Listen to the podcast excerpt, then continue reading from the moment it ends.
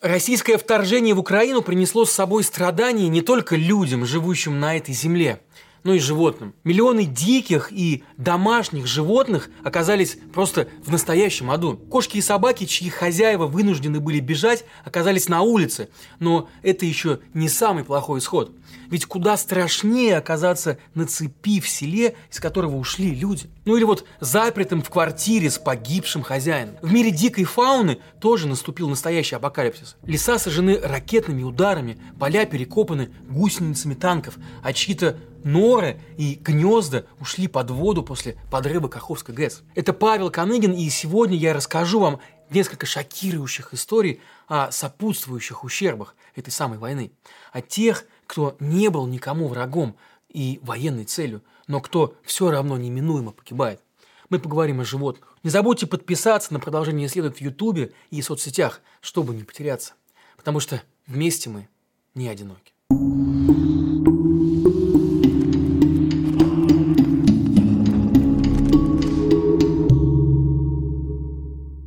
Подсчетам украинской зоозащитной организации You Animals, до войны в Украине жило 750 тысяч собак и 5,5 миллионов кошек. После начала вторжения многие из них потеряли хозяев. Кто-то из животных погиб, а кто-то остался на улице под обстрелами. Первые недели войны СМИ всего мира публиковали фото мощного нескончаемого потока беженцев. Вместе с детьми и стариками на колясках украинцы тащили за собой переноски с кошками и собак на поводках. Они спасали любимых животных от войны совсем как членов семей.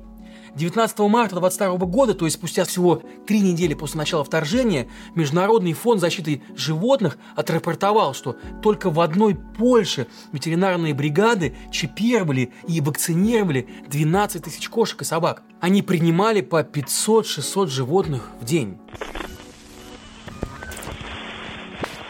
Спасти ценой жизни. В Украине до войны существовали приюты для животных. Это в России от практики содержания приютов решили уходить, разрешив недавно убивать бездомных зверей. Но в Украине такого не было и до войны, да и после тоже, надеюсь, не будет. Так вот, с первых недель вторжения украинские приюты для животных подвергались обстрелам вместе с городами и поселками, где они размещались. Но их сотрудники и волонтеры, рискуя жизнью, продолжали работать даже под пулями и осколками. Я расскажу вам историю, которая случилась в самом начале войны, когда российская армия вплотную подошла к Киеву. В марте 22 года 26-летняя девушка по имени Анастасия Еланская и двое других волонтеров, Максим Кузьменко и Сергей Устименко, отправились на своей машине в приют для животных в печально известную Бучу. Сегодня про нее знает уже весь мир. Зооволонтеры, конечно, понимали, что город контролирует российская армия, и добраться до точки будет непросто. Но ехать было нужно. Животные уже несколько дней оставались без еды и воды. Это последнее видео, на котором мы можем видеть ребят живыми. Его сняла мама их друга. Парень тоже должен был поехать в Бучу, но в тот день не смог присоединиться и остался жив. До встречи! Удачи вам! Все трое садятся в машину и уезжают. Ребята все-таки добрались до приюта и сумели накормить там зверей. Но по дороге домой они заехали к родителям Сергея, которые жили вот именно в этой буче.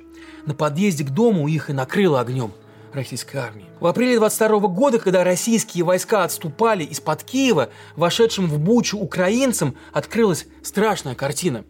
Вы все сами помните. Множество убитых и запытанных мирных жителей. Но зоозащитники обнаружили в Буче, как и в других населенных пунктах Киевской области, и еще и бесчисленные тела погибших животных. Особенно пострадал приют в поселке Бородянка. Здесь за четыре недели оккупации от нехватки еды и воды погибли более трех сотен собак. Выжить смогли только 150. При этом само село Бородянка практически исчезло.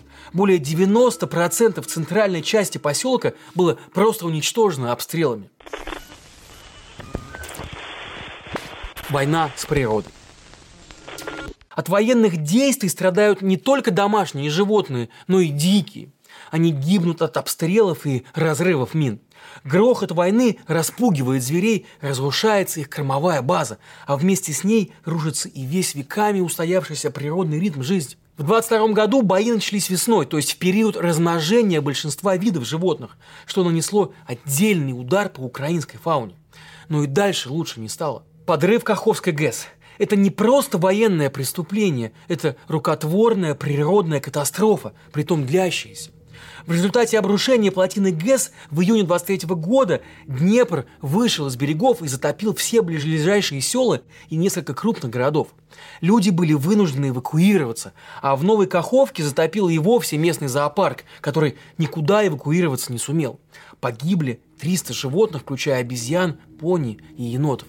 Через месяц после катастрофы сотрудники Национального природного парка Тузловские лиманы обнаружили 149 мертвых краснокнижных диких тритонов, которых из-за подрыва дамбы водами Днепра унесло в Черное море. Тритоны не могут жить в соленой воде. Это нам говорят специалисты. И еще 55 тритонов удалось спасти. А знаете, кто еще сильно страдает от войны? Дельфины, обитающие в Черном море. Их тела находят у берегов Турции, Грузии и Болгарии. Животные массово оказываются на мели или запутываются в рыболовных сетях. Сотни мертвых дельфинов выбрасывает на берег по всему Черноморскому побережью. Исследователи уверены, что виной всему боевые действия. Около 20 российских военных кораблей, дежурящих в Черном, и постоянные взрывы создают в акватории небывалый шум.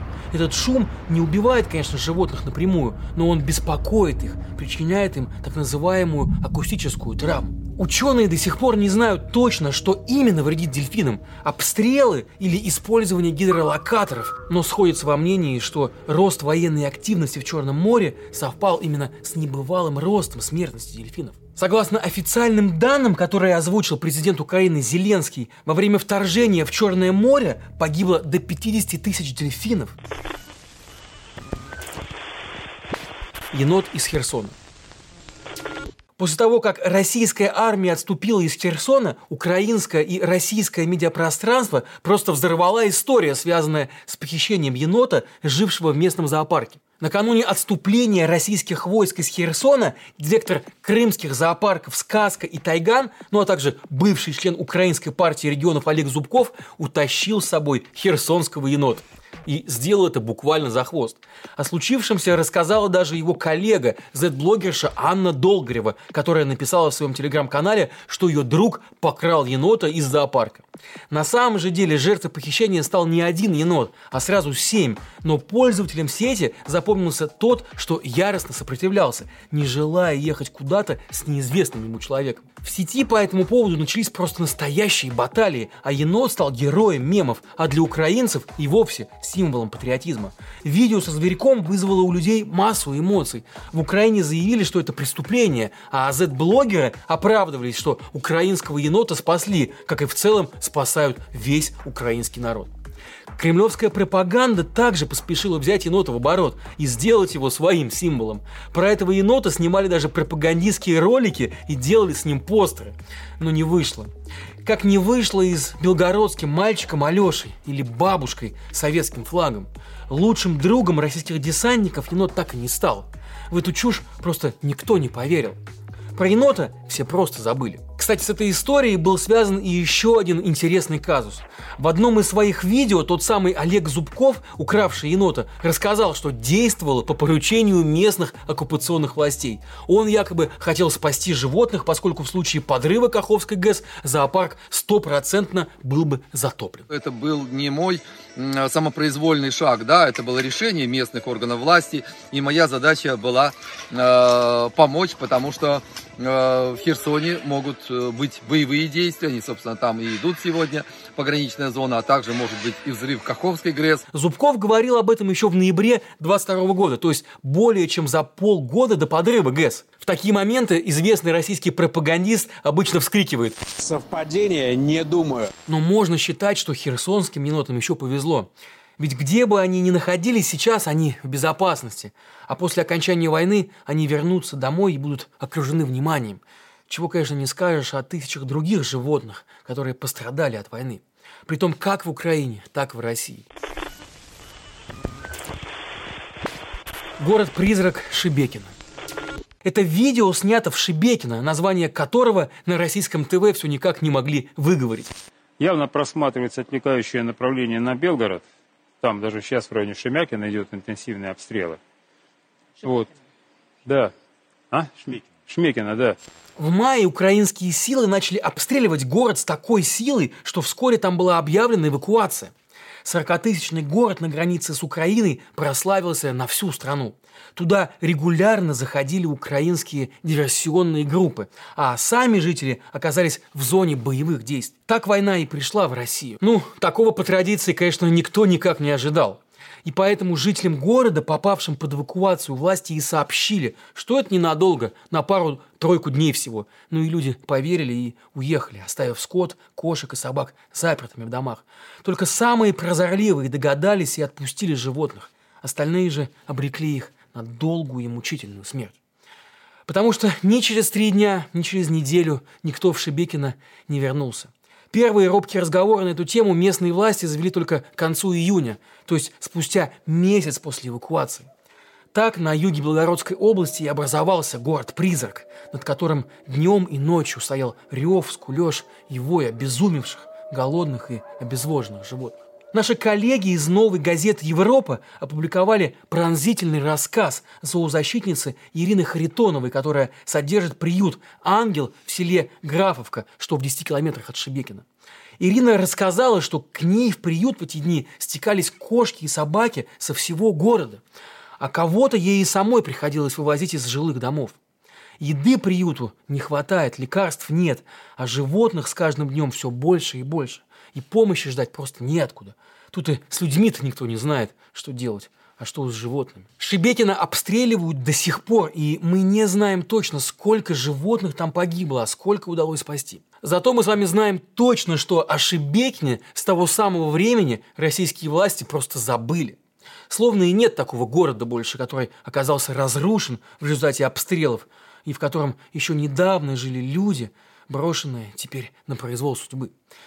И не говорят о них ни Соловьев, ни Симонян, потому что признать такое значит сеять панику. Ну а сеять панику у нас, конечно, нельзя. Мне иногда кажется, что люди в Шебекине, да и во всей остальной России просто оказались заперты в клетке, как и те самые кошки и собаки. 700 лет ада. Каждый день война калечит Украину и наносит непоправимый ущерб ее землям. В зоне этой катастрофы оказались крупнейшие реки страны заповедники и сельскохозяйственные угодья. За полтора года войны Украина стала самым заминированным местом в мире, обогнав даже Сирию и Афганистан. Порядка 30% ее территории сейчас заминировано. По оценкам экспертов, понадобится больше 700 лет, чтобы сделать жизнь на этих территориях вновь полностью безопасной. Сможет ли природа восстановиться после такого удара? Вероятно, да. Потому что, конечно, чтобы вновь вырастить вековые леса, вернуть популяции редких животных и полностью очистить реки, понадобится сотни лет. Но все же, это можно. Но вот кое-что не удастся поправить еще очень-очень долго. Я думаю, не скоро получится снести памятник бесчеловечности в сердцах многих, очень многих людей.